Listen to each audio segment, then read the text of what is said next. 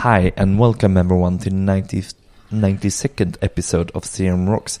This is Marcus Alonson, and today's podcast will be about PCF in 2020. And with me today, I have Scott Durow from Develop One. Scott is a solution architect and Microsoft Business Applications MVP, specializing in Dynamics 365 and the Power Platform. He has over two decades of software engineer experience, moving him from assembly language device driver programming, industry control software engineering, into b- enterprise business software applications. Scott is also the author of Ribbon Workbench and Sparkle XRM and regular speaker at community events.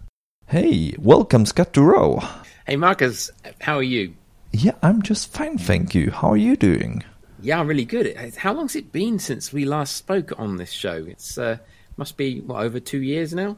Yeah, I had to look it up before this one, so I think it was June 2018 where we talked about unified interface. Wow, wow! The unified interface was new and all brand new and sparkly and, and shiny, and yeah. now, now everyone yes. should be on it, right? You know. Yeah, it's about time that you get on it. If you're not, time is running out, right? yes, if anyone's listening to it and they're not on it yet, then yeah, they might have a surprise. I think it's moved now, isn't it, to December because of the you know the COVID thing. So you've got a little bit yeah. extra time. Yeah, yeah, and, and, that's not reason to for you to postpone your two months. Just that you got two extra months. Start doing it now if you haven't already, right? Yes, yeah, exactly. Yeah, I'm hoping that no one saw that those extra couple of months and thought, oh, well, yeah. we don't need to do anything. No.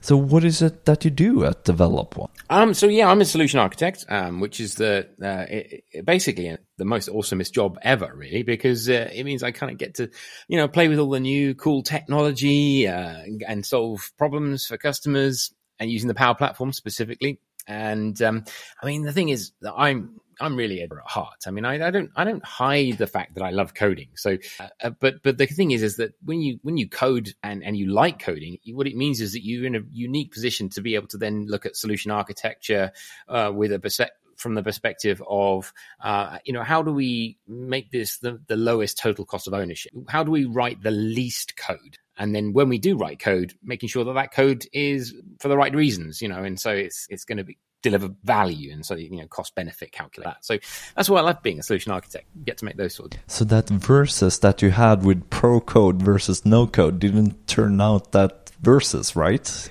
well, you know, the, the thing is, is that the, um, yeah, that it, it, was, it was never reverses. Yeah. I mean, this is a thing is although, uh, Sarah and I, we, we, we, kind of did this presentation about a battle and all this kind of stuff. And it, the thing was, it was never a battle. It was never about one or the other. And I think that's the unique position of the Power Platform. It really, unlike many of the competitors that are now coming to the table, you know, low code is hot topic that everyone wants to get a piece of. and, and so, what the differentiator between the Power Platform and those other ones, other platforms, is that the Power Platform has got this huge extensibility model. It's about no cliffs, and you know, being able to say, well, okay, if I can't do it using the low code platform, then actually I can move into Pro Code and I can use Azure or PCF, and indeed, you know, brings us kind of a good segue onto what we're talking about, right?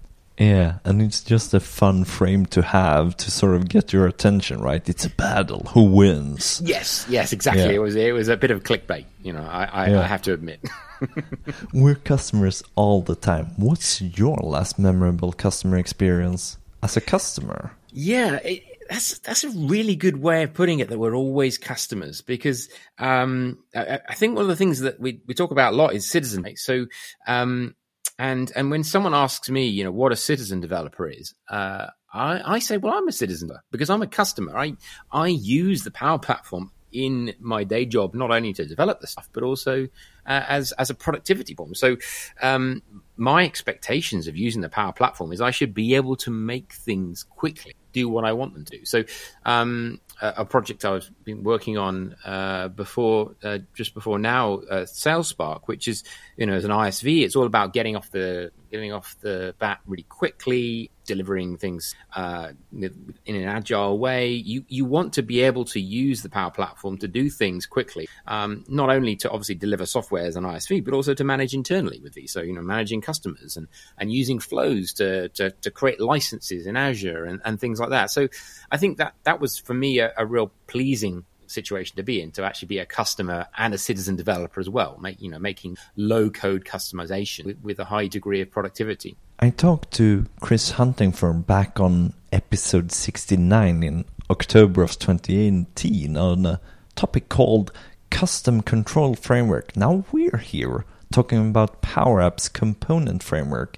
And here in 2020, it feels like it took a while for this feature to hit general availability. Do you agree with me on that? Yeah, it, I think it's different to many other features because when we have something like, I don't know, the D365 sales app, there's a new feature that goes into preview and then comes, usually it's a sort of like wave one, it's in preview and then wave two, it goes into GA or thereabouts. The thing about PCF and obviously it changed names, the Power Apps component framework rather than control framework. The thing about that is it actually has been around for a very long time because it's been used by the first party D365 apps anyway in model driven apps. So it was something that was very stable internally within Microsoft because they were using it themselves.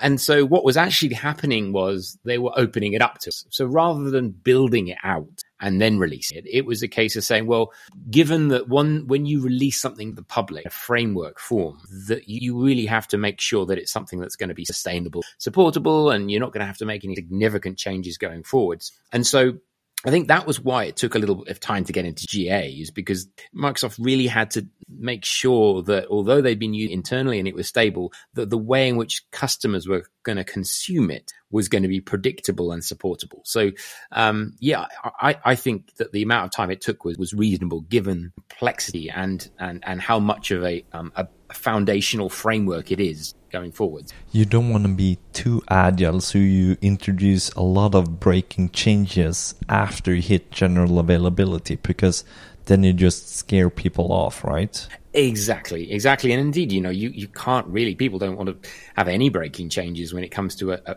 a sort of fundamental thing like PCF. Is, you know, we're talking about you build something, you release it as, as a, a component, and you want that component to carry on working. You don't want to, especially now we're in this sort of evergreen release cadence with with changes coming on a regular basis. You don't want suddenly all of your forms to suddenly break because part of the API has. Um, so yeah, absolutely, agile is is fine up to a point, but you know when you you need something to be stable, and I think having uh, that that extended period of preview was a really good way of making sure that that things didn't need to be tweaked. Yeah. So, what is PCF to you then? Um, well, it, uh, PCF to me is like the answer to all my prayers. I mean, is all right. Yeah, I mean, because for so long, yeah, being a, a developer in, in, the D365 space for a long time, it's always been like, well, okay, you can extend the UI and you can use HTML. Okay, fair enough. But you're in this little box and you can't get out of that. And and also, oh, and by the way, we're not going to give you anything to start off with. It's just a white box, and you have to do everything, all of the heavy lifting. Um, and and coming from other frameworks, so if you if you're developing something in ASP.NET or Express or something like that, with where you where you have um, you know a lot more frameworks that are going to deliver a UI for you in a much more integrated way, then you know the the productivity goes down considerably if you have to start from scratch. Which is why I built Sparkle XRM, which is an open source framework for building HTML web resources. And, and, and really what all that was about is saying, okay, look, you've got all these different libraries. Uh, okay, we're going to use this, this, and this because that's what's used internally within Microsoft. So we'll use them as well. Uh, here's some sample frameworks to create editable grids and, and, forms and validation, all that kind of stuff. You know, this is like a bootstrap. It kind of gets you up and running. Um, but with PCF, suddenly then you, you can now build things in in using Fluent UI, which is the same UI component framework that um, that model driven app are built on. So so you suddenly got this ability to sort of uh, you kind of uh, um, elevated up to the point where actually you're just saying, okay, I want to want a drop down list and I want a grid, and rather than oh, how on the earth am I going to build this from the ground up? And I really like the component part of it. So it's like, okay, this is your component. You have your parameters. They're sent to you. You don't have to read anything, and you don't have the entire form to you, so you can't really mess with anything. So you have this contained component, like a like a function in uh, programming, and I really like that part of it. Yeah, absolutely. I mean, the component side of things is, is you're right. It, it is it is a significant part of it, and and the fact that now what we're ha- what we're doing is we're building something that's first party in in the sense that it sits inside the form, so you can participate in the form lifecycle. Uh, you, you you can other people can consume your components and add them into their own forms in in a way which is much more um, native to the way in which the form designers work. Uh, we're still waiting for the, the, the new form designer to get support for PCF, but you know it'll it'll happen uh, eventually, and and then we'll we'll we'll be in a situation whereby the the out of the box controls or custom controls they all they're all playing by the same rules, uh, and so you you'll be building forms in, in a much more elegant way rather than having this rogue HTML sitting inside a window. yeah, and these infinite JavaScript forms that you form scripts that you have like 2000 rows of JavaScript and it's like okay it's this function here this onchange there the unload there the save there and you're like okay I want to make a change and I don't want to mess something else up and you're like I'm not sure what I'm doing here any longer. Yeah yeah absolutely. I mean the the whole kind of you know cut and paste from Google type scenario for um, for low code customizations is you know it was it was low code in the sense that you didn't write any code but you copied and pasted it and you just hope for yeah. the best. What types of components are there? Um what you mean in terms of uh, what components are available written by other people at this stage? Is that what you mean? No i i mean like what types of components can you do? Can you have like a form change or how can that be?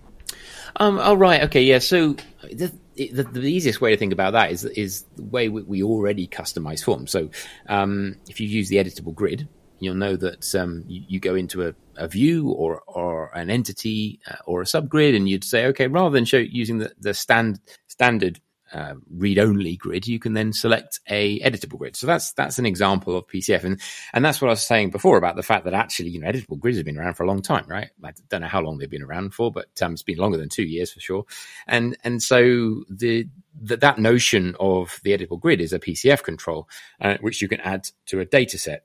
But then there's also in the same way as you might customize a, a field. So at the moment, you know, you can add in controls to show, you know, the colored option sets control, you know, which is quite, I really, I always like that control because it, you know, spruces up your forms a little bit and shows uh, up to three different values of different colors. You can, user can select them as sort of toggle buttons. Um, you know, that's a PCF control. So in a sense, we all, the, the language of PCF is already um, with us. The semantics, we already are familiar with it. And so all we're doing is allowing ourselves to add either the dataset control or a field, field control on top of the existing ones that we can choose from. So you can either change a view or a list. So that's the data set then, or you can change one component like an, a field on a form. Yes. That's the two types that we have. So I don't really have one to change my entire form, right? So for one record, I can't really change that. Uh, no, that's right. I mean, the, the thing about the container for a PCF control is that it's if you're in a model driven apps, the form is the container or the view is the container, and so it comes down to the componentization. That's that's what we're looking at here. Is, is that there's building blocks, and and so when we're building a form, the the building blocks are subgrids and uh, fields. So those that's where you can re- replace your PCF controls. The the actual container is is obviously fixed in the sense that you're going to have that header. Um, you've got the, the, command bar across the top and things like that. But of course, when you're in a Canvas app, there, there is no concept of that runtime container. It's it's just simply a blank canvas, and so yeah, that's you, true. You can just put on whatever you know. You can put fields or dataset uh, components on top of that blank canvas. Now, the way that we're, we're moving is this more of this sort of unified app model, which is if you look at the the documentation on Power Apps specifically around PCF, and also hinted in some of the uh, the Wave One um, release notes, we're moving to more of this sort of homogenization, and obviously we've already got embedded Canvas app inside model. Uh, but really, the, the, end goal, I think, should be that we don't really distinct, uh, differentiate between a canvas or it's just an app. And some parts of that app are going to be customizable infinitely in terms of it's a blank canvas, and some of those are going to have sort of semantic constructs that you that you have to use in order to um, play by its rules. And so, you know, I, I can imagine a, a place where if you don't like the, the model driven construct, the form construct. If you find that too restrictive because you just don't want that header, you don't want the, the, the commands on the command bar at the top, then then actually use a you know just a, a custom canvas app to do all the things, and you've got full control. Um, but then when you start to mash them up and have combinations, I think that's where you really get the flexibility. So if I want to be interested in and find some examples and look at those to see what people have already done with this PCFs, where do I go then? Um, well, if you go to the PCF documentation in docs.microsoft.com, there's actually, I don't know, about 20 samples that are all in GitHub, which are up, updated actually, you know, fairly regularly by the, the PCF team. So they um, they, have got a, a, whole range of samples there for fields and data sets uh, in that GitHub repository. And it kind of demonstrates the, the, kind of different concepts. But then there's a whole ton of community contributions as well in, in the PCF gallery. And, um, you know, you can see the, the sky's the limit in terms of you know, what you could do. Because really, it's just JavaScript at the end of the day, and JavaScript's manipulating HTML in the in the in the DOM. And I think one of the unique parts about the, the PCF is unlike as I was talking about before with the iframe windowing because you're actually in, you're editing the DOM of the of the Canvas app or the model driven app. So there are no restrictions in terms of what you can do. Um, I've I was recently, and that's the thing that we've been banned for so long. That no, no, no, you should never edit the DOM in, in CRM, right? Yeah, it, oh, I almost feel bad every time I do something like that. I mean, I feel like it's like, uh, am I really? Are we allowed to do this? Like, you show, show some sort of model, um, modal dialogue or, or, or, something like that, or some pop up that, that goes full screen, and you think, ooh, really, this this is too good to be true. I mean, it's like I said before, it's kind of like an answer to prayers. if I'm a newbie and I just start off with PCF, it feel like if I just want to do a simple PCF, there's a lot of code for a component. Do you agree with that? Um, well, yeah. If you if you go to the the samples that that, they, that uh, Microsoft provide in the docs, a lot of it is um, is kind of stuff that's the same. Actually, I mean, it, it, when when you use the templates, when you use the the, the pack tools, um, which are the command line tools for for PCF, it, you, you, it will create you a um, it will create you a, a project and um, and actually, uh, you know, that that project has got a lot of boilerplate stuff in there. It's got a manifest file, it's got index.ts, and um, so so it kind of does look a little bit um, daunting initially if you if you sort of just starting out, but actually, when it boils down to it, really all what happens is you're just given a container, an HTML DOM container that you can add stuff to.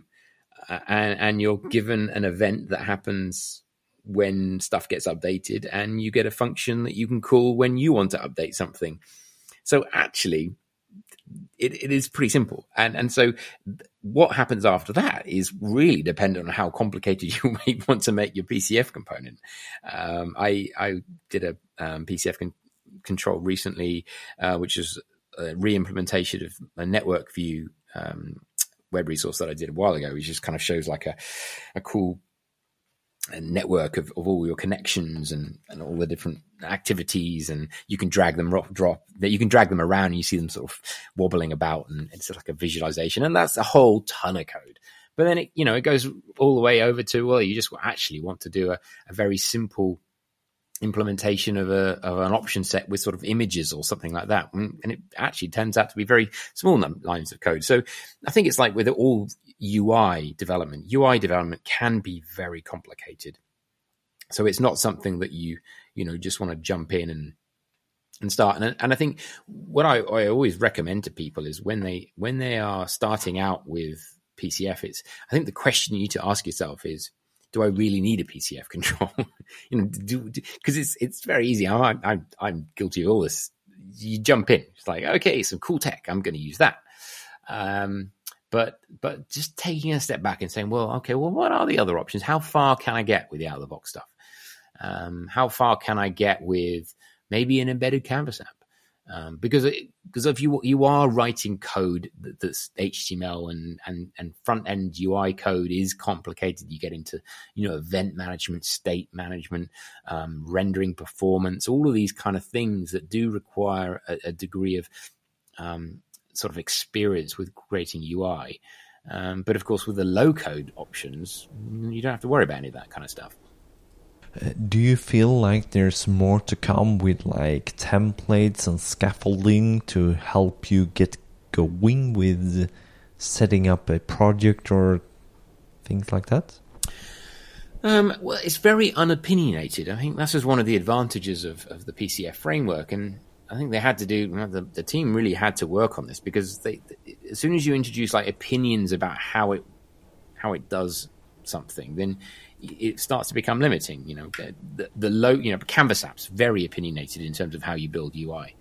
Um, it, it, it, says this is how you build a UI. You've got screens and you've got date galleries and you've got buttons that have on select events and and so, but with the PCF, because it's just literally giving you this HTML DOM element that you can go and add stuff to, um, it's very unopinionated. The only opinion is, is well, you, have got some data that you can bind to in a two way fashion or, or a one way fashion. Um, and so I think any any scaffolding that happens, and, and certainly the, you know there's a lot of sample stuff out there. You know, people there's, there's the, the Yeoman generator, there's the GitHub repositories all over the place. Um, but, I mean, I, have got a I've got a Git uh, project as well for uh, sort of like a starter, uh, giving you sort of React a way of inter- in, in, um, implementing React using um, MVVM pattern similar to the way that Sparkle XRM worked, actually. You know, all these things are then choices. You know, the, the actual PCF itself remains unopinionated, and I think that's the right place for it to be. So, when you go to this DOM and all these elements that you can control, do you have to think about browser compatibility when you develop this then?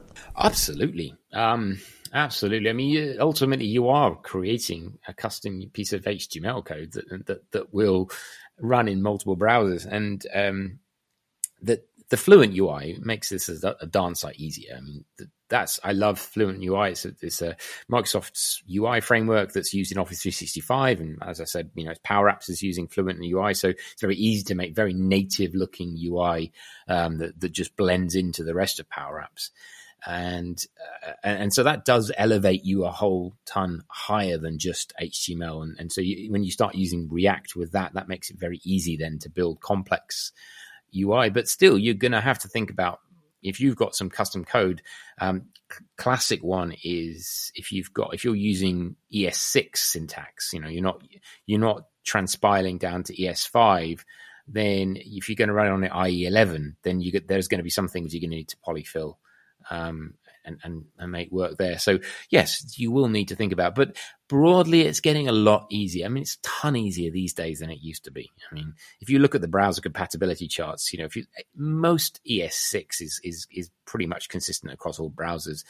IE11 being the oddball, you know, if anyone else is using IE11 out there at the moment, you know, commiserations. Internet Explorer is, I think it's not considered even a browser from Microsoft point of view, right? it's it's a backward compatibility solution. That's what it is. Yeah, yeah, exactly. Yeah, it's funny how this thing, you know, used to be that oh, IE11 is the newest, fastest browser ever, and oh, now it's like oh, don't use that. You know, and the same with Edge. You know, it's like oh, the old Edge, don't use the old Edge. It's these, you know, Edgeium, Chromium. You know, use the the new one. So, um, but yes, all the modern browsers with with IE11 removed are, are, are, pretty good in terms of the way they implement stuff, and certainly if you use something like Fluent UI on top of top of PCF. Uh, the the compatibility you, that you actually need to work worry about is um, is quite low. It tends to be that, that the subtleties are more now less about the browser, more about the device. So if you're using it in on Safari on your phone or or you know um, Chrome on on an Android device and you touch events, so it tends to be like if you're using a drag and drop li- library, open source drag and drop library, you're making sure that that works with touch events. Really, so so device compatibility now is the new browser compatibility. All right then. So, and I think it's much easier to to use bundles here as well because you can take dependencies on third party libraries and you don't have to worry about that okay it's a lot of web resources that I need to upload to CRM, keep it in my solution, have them relatively to where I am so I can find all the web resources. Now it's like npm build and then you have a solution zip and you just upload it and that makes it a ton more easier to take dependencies. Yeah, absolutely. I mean, bundling is is good in that respect, uh, but I mean, obviously, bundling is something you, you can do with just standard HTML web resources, and actually, when it boils down to it, at the moment, there is a little bit of a flaw there because back in when we were using HTML web resources, we could create if we didn't want to bundle it all into one JS web resource resources used by an HTML web resource, we we could have separate ones, like you say, and then we could load. But then, and of course, what we could do then is share those across multiple HTML web resources, which tend to be the way, the reason why you'd separate them out. You know, you can factor out a library and share it. Well, the thing about PCF is that that's not possible at the moment. You know, the, the, the framework doesn't allow you to share libraries yet. Um, so what happens if you've got two controls and they both use Fluent UI and React, you're going to get two bundled versions of Fluent UI and React, and they're both going to get loaded into the DOM. So this is one of those big considerations that you have to look at in PCF. Is that you, I, I tend to talk about like micro controls versus like composite controls. So micro controls are the ones that you might just swap out a normal out of the box control. So like a a very simple option set or, or, or, visualization or something like that. You know, those kind of things. You if you want, if you know that your users, your customers are going to, if you're writing as, a, as, a, as an ISV, for example, and you're selling it, and you're going to have like five or six versions of that control on a form, then bundling suddenly becomes a problem because you don't want five or six versions of loads of these libraries bundled. So that's when you have to make it lean and really and and and not actually use as lots and lots of bundling. Uh, but of course, if you've got a composite control, which is actually just doing one thing and there's only ever going to be one version of it on a, on a form, then actually it becomes less of an issue. So you have one version of it, but you have six of it. Is it the same thing that's sent? So you have like a cache, it's the same solution six times, but it has this property, so it's connected to these um, attributes over here and these other attributes over there. Yeah, yeah, exactly. So, I mean, that, that basically what's happening is it's a, it's a, uh, imagine it was just like a single JavaScript web resource, and it's just going to load it up as a as a JavaScript web resource in that in a sense. Um, so, if it's the same control, it's okay. But if you've got lots and lots of controls, then you know you're going to basically package up your your libraries multiple times and load them as separate JavaScript web resources. That's essentially what's happening. Okay. So, what's your favorite now then? Do you favorite Visual Studio or VS Code? yeah, this is this is one of those a battle things. again. Yeah, the battle. Yeah, I I don't know. I I I love both of them, and I use Visual Studio for for all the sort of C sharp, Azure stuff. Um, but anything front end, VS Code. VS Code is just so much. There's so much more support for it, uh, and it's so much easier to do stuff with npm and yeah, v, VS Code for front end dev every time. So for these PCF, it's it's definitely VS Code. Oh yes, absolutely. Yeah, I mean, I, I would. Um, some people sort of say, "Oh, well, you can do PCF control in Visual Studio, PCF development," but but I just say, well, just don't bother because you you really it is making life hard for yourself using Visual Studio to do PCF controls. Yeah. Do PCF have like a project file or something that you can open in Visual Studio, or is it always just folder based? Well, there is a there is a notion of a project for because it uses MS Build to actually build uh, the the components for and, and, pack it into a solution, but that's that project doesn't have any um, definition for that Visual Studio can understand. So uh, Visual Studio can't load it as a as a it would you'd have to use Visual Studio's folder loading, and that's fine. I mean, you know, Visual Studio works fine for loading folders in the same way as VS Code does. Um, so, like you can do it, but all the all the support for for the JavaScript Node.js type stuff is is not as good in Visual Studio. It's much much better in VS Code. Yeah, I agree with you, and and it feels like they're a bit faster cadence with VS Code, even though VS Visual Studio have picked up the cadence mm-hmm. really much lately. Yeah, yeah, definitely. There's a lot, a lot, of updates coming, and but it's you know the focus is in different place, and that's where Microsoft are focusing on VS Code for front end devs, and that that. And although I mean you can you can do C sharp development, and actually recently, a lot of the the Azure stuff is getting into VS Code as well. So you know writing Azure functions VS Code. So yeah, I don't know w- what will happen in the future. Maybe maybe one day Visual Studio will be you know something that's not you know people don't use anymore. I don't know. That's the legacy solution later on, then. Yeah, yeah, perhaps, perhaps. Who knows? Maybe next in two years' time when we talk again on this show, you know, maybe.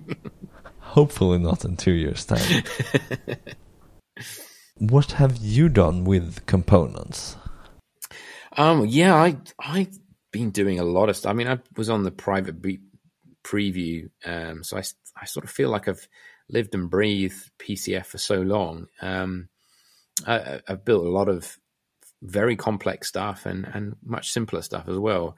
Uh, SalesSpark was a, a very complicated uh, set of PCF controls using creating a very sort of dedicated UI inside uh, model driven apps. But I have been looking quite a lot at Canvas apps recently as well. Um, now, Canvas apps is, is still in preview. So it's, it's, very tempting to think, oh, well, it's PCF, it's one framework, so it's going to be the same writing components for Canvas apps as model driven apps. But actually, it's fundamentally different. I mean, although the framework is unopinionated, uh, the host is very opinionated, right? So, you know, I was saying before about the PCF of a framework doesn't really care how you do things; it just gives you a DOM element.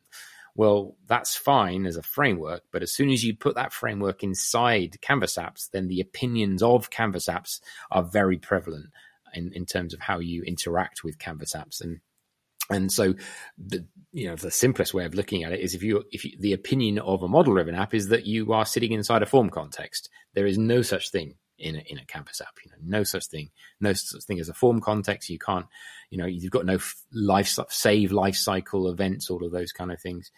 Um, and so, yeah, I've I've been doing a lot with Canvas apps because I think that Canvas app, PCF and Canvas app is probably the next frontier uh, because as as this low code development uh, becomes much much more popular because it, it, really is the the speed of adoption is crazy now. People are just churning out these things because you can very quickly.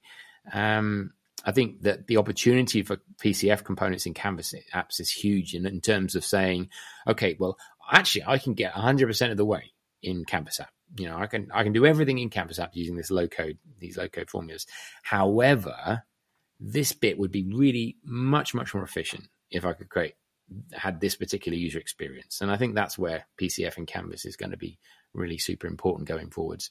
Um, but yeah, at the moment it's still in, in preview, and and I so I suspect things are going to change. Um, but yeah, I've been focusing quite a lot on that recently. Okay, so I didn't know that that was a thing that you could add PCFs to the Canvas app. So that's different from the components in Canvas apps where you can sort of comprise different um, elements and just have like a header or a footer or a navigation bar and then have that on a separate component on canvas apps and just reuse it so this is a different thing where you actually have pcf components in the canvas apps Yes, exactly. Um, it, it's, it's, it's code components. I mean, that's that's what they're talking about. So, uh, you know, you've got code, you've got low code components, uh, and then you've got these these uh, code components. So uh, it, it, gives you this again. It comes back to no cliffs. You know, that's that's the mantra that, that the team are always talking about, and so you you can always get to a certain point where you, you can do everything using the low code, but then if you hit a cliff, okay, that's that's how you move forwards. You can you can either move out into into uh, something in Azure, or you can start doing UI stuff using PCF. Um, and and the and actually, they don't even need to be UI components. I mean, because I, I, think one of the reasons that we talk it's, it's PCF, which is the C as a component, is that it doesn't always have to be there doesn't have to be a UI element to them. So I, I tend to talk about PCF controls, right? So when and, and a PCF control kind of implies that it's a control in the sense that it's got a user interface, but nevertheless you can also have just a PCF um, that is uh, has no UI on it, and and so recently, or actually, it was when Sarah and I were doing the, our uh, no code uh, battle. Is I created a, um, a signal signal R component that, that received notifications and for from uh, people using kind of like a joystick for like a fight, you know, like a Street Fighter kind of thing. Um, and so, you know, using Signal R, you could then interact and have a like multiplayer game with with different phones with little controllers, and then using Signal R, you could communicate over to a, a single screen that was hosting your your Canvas app, and so you could that have you know you could have this sort of real time uh, element to your Canvas app. So I think that's that's why it's, it's so exciting with using PCF inside Canvas. So if we want to build components, do I have to use React? Is that the way forward? You certainly don't need to. Um, again, you know, if, if, if they were mandating React, then that would be an opinion. Uh, I think, you know, unopinionated is the key. So you get a DOM element and you can do what you like with that DOM element. If you wanted to, you could add jQuery or you could add Vue.js or, or anything. I mean, React, I, I use React a lot for, for larger components because it just simplifies the development cycle. So tends to be in model driven apps. If you're going to create a PCF, you quite often will be doing something quite uh, complex. You know, so for example, you might have a. Uh, I was doing a map control recently. You know, that allowed you to have multiple pins on the map and select those pins and then see information on those pins and then perform actions on those pins inside the context of a form you know so in that respect if you, if you were going to do that and you know it had like pop-up forms modal forms and things if you were going to do that using without react it, it, it suddenly creates you a, a, much more complicated job to implement that UI. But, but React makes it's just a beautiful way of implementing HTML. And then you add Fluid UI. Is that your favorite for the user interface layer then? Fluent, yes, Fluent UI, absolutely. Um, it used Fluent, to be called, yes. yeah, it used to be called Office UI Fabric, um, and it came from the, the SPFX guys in, in SharePoint, so creating SharePoint apps. Um, so it was that it's basically it came from this need to be able to create apps in SharePoint that looked like SharePoint. So it looked like Office 365. It looked like a standard model, a modern SharePoint site. So all of the controls that that SharePoint were using, they sort of factored out into this Office UI fabric, um, and then opened that up to people to be. And then so we're sort of inheriting that. Now now it's called. It's just really been rebranded as Fluent UI.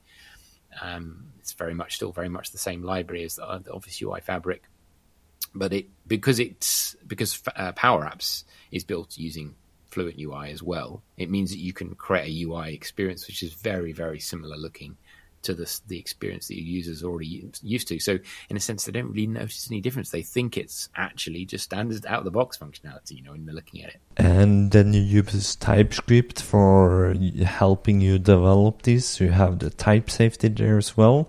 Do you do you think that's a good uh, good choice? TypeScript, yeah. I, I, can't imagine anyone not using TypeScript, to be honest. I mean, TypeScript is really it's just allowing you to use the latest version of JavaScript. I mean, that's, that's all it is. It's not, it's not like a, it's not, in a sense, it's not really, I don't see it as a different language as to, to JavaScript. It's just because JavaScript, you've got lots of different flavors, you know, the ES5, ES6, ES8, 9, different standards with different functionality. So, uh, you know, using promises versus using async await, you know, all this, all of these syntactical things that JavaScript are interest implementing in their latest standards. And uh, TypeScript allows you to use those before they're implemented in the browser.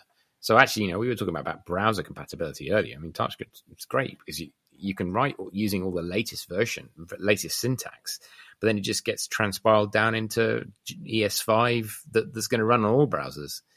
Um, and, and, so, you know, one, once the browsers are supporting those latest standards, then your transpilation process won't need to go down to ES5. You can go down to ES6 or ES8, you know, but you're already using all of the functionality. But it's also checking that functions are available on the type that you're working on, that it knows the types or it can infer the type. So, okay, this function returns this or that, then it cannot be anything other than these two. So you have this help while you're writing, so you don't have to remember as much. Things like that. I, I just I just like that. Yeah, help. yeah, definitely. Uh, I mean, to, the, the IDEs for JavaScript, um, you know, are pretty clever these days. So if you are writing JavaScript, a lot there is a lot of type inference that you get with the IDEs, but but certainly with TypeScript, yeah, you do. There is a lot more type safety um, that you, you do get. I just like that it, it throws error at me when I misspell something. Yes. yeah, yeah, absolutely. Um, it, and, and generics is great. And obviously, if you if you're used to writing ES, and it, I think it comes back to the, the the transpilation as well, because if you were writing JavaScript that um, was was sort of ES6 JavaScript, you can transpile ES6 into ES5. So using Babel, you can you don't need to use the TypeScript. And in fact, actually, PCF doesn't use the TypeScript compiler at all. This is what's interesting about it. You know, it uses the TS loader uh, for for Webpack, and um, you know, it's not running TSC. It's not running the TypeScript compiler at all. It's just, it's it's using Webpack to do the transpilation down into ES5. So there will be no more Sparkle XRM. Is that what you're trying to say here? Yeah, the, the writing is on the wall. Yeah, absolutely. I mean, obviously, if you're still writing HTML web resources, then it's it's, it's still there for. But uh, as as the PCF becomes much more prevalent and much more um, capable, because like we're, we're waiting for unbound controls at the moment, and that's probably one of the biggest areas that we're we're waiting for. Because at the moment, if you wanted to say, for example, create like some custom UI in a a sitemap element, you know, to have like config, then you, you can't currently do that with PCF. So, but that's going to be that's on the books, you know. So that over time we're gonna we're gonna get to a point where actually everything you used to be able to do using HTML web, web resources, you will be able to do using PCF. Uh, and I think once that's the case, then yeah, there's there really is no need for that the, the, the Sparkle XRM. But the thing is, is that Sparkle XRM was as much about the design patterns as as it was about the actual library itself. And so I use the design patterns that Sparkle XRM uses when I'm writing PCF controls. Um, it's it's it's a it's an ethos. It's a way of of making your code more testable, or making your code more component based, um, and making it be able to you know change over time and more maintainable. And so those those things live on. Um, but the actual JavaScript technology that was using libraries like Java, like jQuery, um, you know, the jQuery is, is is something that is losing popularity now because of the other uh, libraries like React that are around. And the un- unbounded one, I haven't heard about that one. So that sounds like a field control, but you don't have to connect it to a field. So it doesn't have to have like, okay, it has to be on a option set attribute, and then you replace an option set form attribute. Uh, oh, sorry, on the form that then you replace an an attribute on the form. So these are more like okay, I have an iframe. Let's add that. These are then let's add an PCF to just a blank can not canvas, but like a blank space on the form. Uh, well, I'm not sure about the form, but certainly in the sitemap. So if you've got a oh, okay, so if, you, have got a link on the sitemap, because actually currently it's one of those things. They currently Microsoft, and the D365 team, are using unbound controls themselves. You know, if, if you go to the D365 app and you go to the sales engagement um, config page, for example, if you look at the sitemap element, you'll you'll see it's a PCF host uh, for an unbound PCF control. So it just basically says, okay, show a PCF control when you when the user selects this this navigation item, and it's just there's like a URL, you know, to doing that. And so, yeah, so, so what we're doing is we're we're waiting for that to be opened up for us to be able to be in a supported way. Yeah, so then okay, so the only way it's like that, a page then in yeah, the entire page. It, exactly, because yeah. the only way of doing that at the moment is in, in a supported fashion is using an HTML web resource in the sitemap. Yeah, yeah, nice. What what types of things that you used to build these more than Visual Studio Code? Do you need more? I, ooh, you know, if you if you're a front end developer, you'll have your own kind of specific libraries, uh, and and that's you know that's the great thing about open source software, right? You know, there's so much stuff out there that you can use, and and it really depends on the kind of problem domain you use, you, are trying to solve. Um, so you know, I've got over and above Fluent UI and um, and React. Um, I, have I've got no sort of other things that I'll always use, but um, there's there's lots of libraries, um, for example, like you know drag and drop libraries, those kind of things. They, they're quite common, um, and uh, visualization libraries like you know Google Google Charts is is a great visualization um, library, and that's what I've been using recently as well. So you, these are sort of your tribe of libraries that work together for you with like React and Fluent UI then. Yeah, I, I, don't think they even necessarily need to work together. I mean, it's just JavaScript and HTML, so there isn't really any need to worry about compatibility. It's not like back in the day where you were using something that, like in jQuery, is if you're using jQuery, everything needed to be jQuery. You know, it was like that was what you had to do. Whereas, really now, the way that um, you know that we're working, as long as you've got a, a DOM element, you can you can do what you what you like, and that DOM element can sit inside a React element and, and be unsafe and handle itself if you want to. And so, yeah, as long as it works inside, um, it can be bundled as well as NPM. Now, there, there are some limitations, like some some NPM modules have got something that won't work with the way in which uh, PCF loads. So, for example, if it loads a CSS style sheet, um, but that's not going to work at the moment. You have to handle CSS slightly differently inside PCF controls. And um, trying to think of other things that you'd, you'd want to steer clear of. If it was like dynamically loading other files, for example, um, that's not going to work because everything needs to be bundled inside the bundle.js, that the PCF control. So, you know, there there are going to be sometimes things that, that, that libraries do that won't work. But, but as a whole, as long as it's HTML um, and, and, and you know you you can you can um, tie it to a particular element, then it should be okay. But would you go with like Angular two point and above, where you have like routers and stuff like that bundled together with it as well?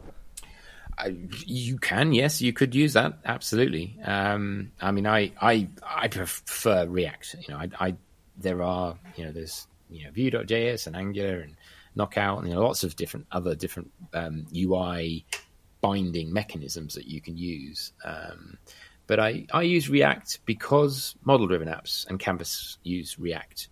Um, actually, I'm not sure about Canvas. Canvas uses Knockout in some places, um, but model driven apps certainly is uh, is using is using React.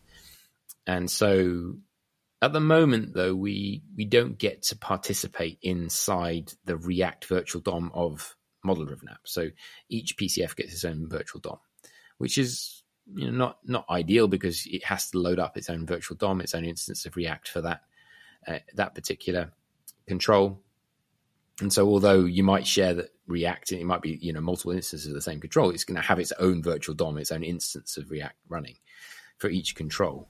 And so, I'm waiting for the time that we'll be able to participate in the virtual DOM of model driven apps. So, because that means we don't need to load our own version of React.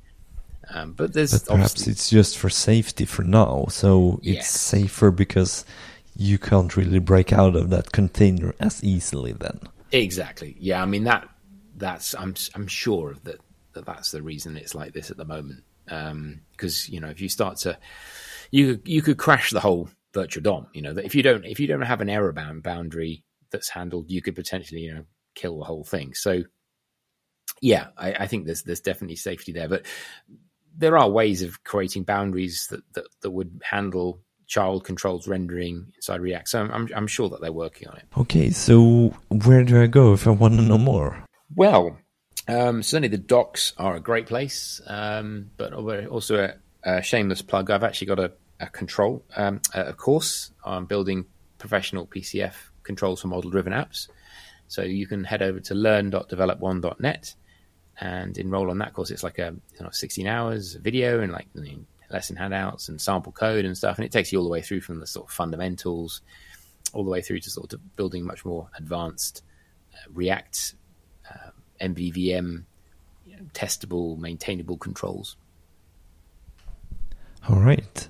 Um, and then we have, of course, the docs, the, the examples there, and the PCF gallery. Yeah, the PCF gallery is fantastic, and I, lo- I love that. Um, I love that you know you you just we kind constantly getting new PCF controls published into the gallery all the time, and it's it's fantastic to see what people are doing, and it and I think you know it, even if it's not necessarily going to be the same code you might use use or you know the actual compiled version of that library, seeing what people do is is a great way of learning. I mean, I I certainly try to spend you know a couple of hours a week just looking at other people's code because I think I think uh, it's, it's one of the sort of fundamental principles of, of Zen, having like a beginner's mind to everything. You know, to, you should always approach something as a beginner because if you if you close your mind and you think, oh well, I'm an expert at this, I don't need to learn anything, then you're never going to be able to, you're never going to be able to have an open mind. You're never going to be able to learn new angles on something. So yeah, I, I try and spend a couple of hours just going and looking at other people's code and with a beginner's mind, you know, just leaving all of the stuff that I've done at the door and, and just looking at it, trying to look at it from a fresh perspective. So, if I want to see you, do you have any public speaking scheduled, perhaps virtually at least? Yeah, yes, well, virtually. Um, yeah, who knows what's going to happen in the future? Um, but I'm actually speaking at Extreme 365 next week. Um, this is a bit late for, for I think when this goes out. I'm also yeah, that's, that's like a, a month or two ago yeah, then for us yeah, now. It will be, yeah, it will be in the past, yeah, um, and uh, the the user summit as well. Um, but I think the the next um, the, the, in the UK we have been running virtual D365 user groups. Um, so well, that's a fantastic because we always have a great turnout and some high quality of speakers. And so, if anyone's listening, and yeah, just look up, look us up, the UK chapter uh, of the of the D65 user group, and just go and check out when the next meeting is. Um, we kind of do them uh, sort of three or four times a year, and uh, yeah, we and also you can check out all the YouTube channel as well because there's there's all the recordings from previous meetings there as well. So highly recommend that. But then I think the next one in person probably will be the Nordic Summit that I will be at as well. So really looking forward to that. So what was that? The Nordic Summit? Yeah, Nor- Nordic Nordic Summit. Yes, yeah, which will nice. be in Sweden. Yeah, I'm not sure so, what the date. So it's my home place then. Mm. Yeah, absolutely. So it will it will be um, hopefully uh, you know kind of this year, later end of this year, I expect. And um, yeah, so I'll be t- I'll be doing a talk on PCF there as well. Who would you like to recommend as a future guest on this podcast? Um, well, I I think that it would be good to get someone um, that is comes from the the kind of the low code side of things, you know, the sort of the citizen developer side of things. So um, uh, Keith Whatling would be a, a, great person to have. Um, because he's, he's, a real advocate, advocate for the low code side of things. You know, we've been talking about the the pro code, the writing um, components, and, and the cliffs, but but Keith is is fantastic at, at, at seeing things from that sort of um, how far can you get without getting down into the complexities of code. You know, how far can you get with um, a, a, community helping each other? So yeah, he would be a great person to have on. Yeah, and I would like to have an introduction so we can we can get that offline later on. Then. Yeah, sure thing. Uh, so where where do you have any links to your self promotion? Um, yeah, well, I'm I'm on GitHub a lot, so you, you can certainly look me up on GitHub. And um, but yeah, like I said, if you, you go to learn.develop1.net, uh, that's you can you can check out my two courses there, and um, and my latest PCF course, which I'm very excited about. And yeah, I'd uh, love to hear from you. And then you have your YouTube channel, and you had some. Uh, um, what was that? Uh, yes, uh, Dynamics, uh, or it's called D365 um, Saturday, right? Where you had some virtual event where you participated, also talking about PCFs, right? That's right, yeah, and I believe those are all up on YouTube as well. I think this this is one of the really exciting parts of all of this virtual, well, you know, virtual conferences is that now what we're getting is all the people that are speaking. All a lot of it's available on YouTube now, so it's, it's sort of created this huge back catalogue of, of um, sessions that you can go and check out. Um, so yeah, I, I, I think uh, I've got a couple of my recordings there as well, which you can go and go and see. Um, yeah, so I'm I'm going to be doing a series on my YouTube channel as well um, on some um, PCF concepts. So yeah, subscribe to my channel and uh, yeah, get notified when I, when I post. Thank you, Scott Durow, for your participation in CRM Rocks. Thanks for having me, Marcus. It's been, it's been really enjoyable talking to you. And thanks to your listening. And don't forget that you can subscribe to CRM Rocks. Just search for it in your favorite podcasting app and you will find it right there.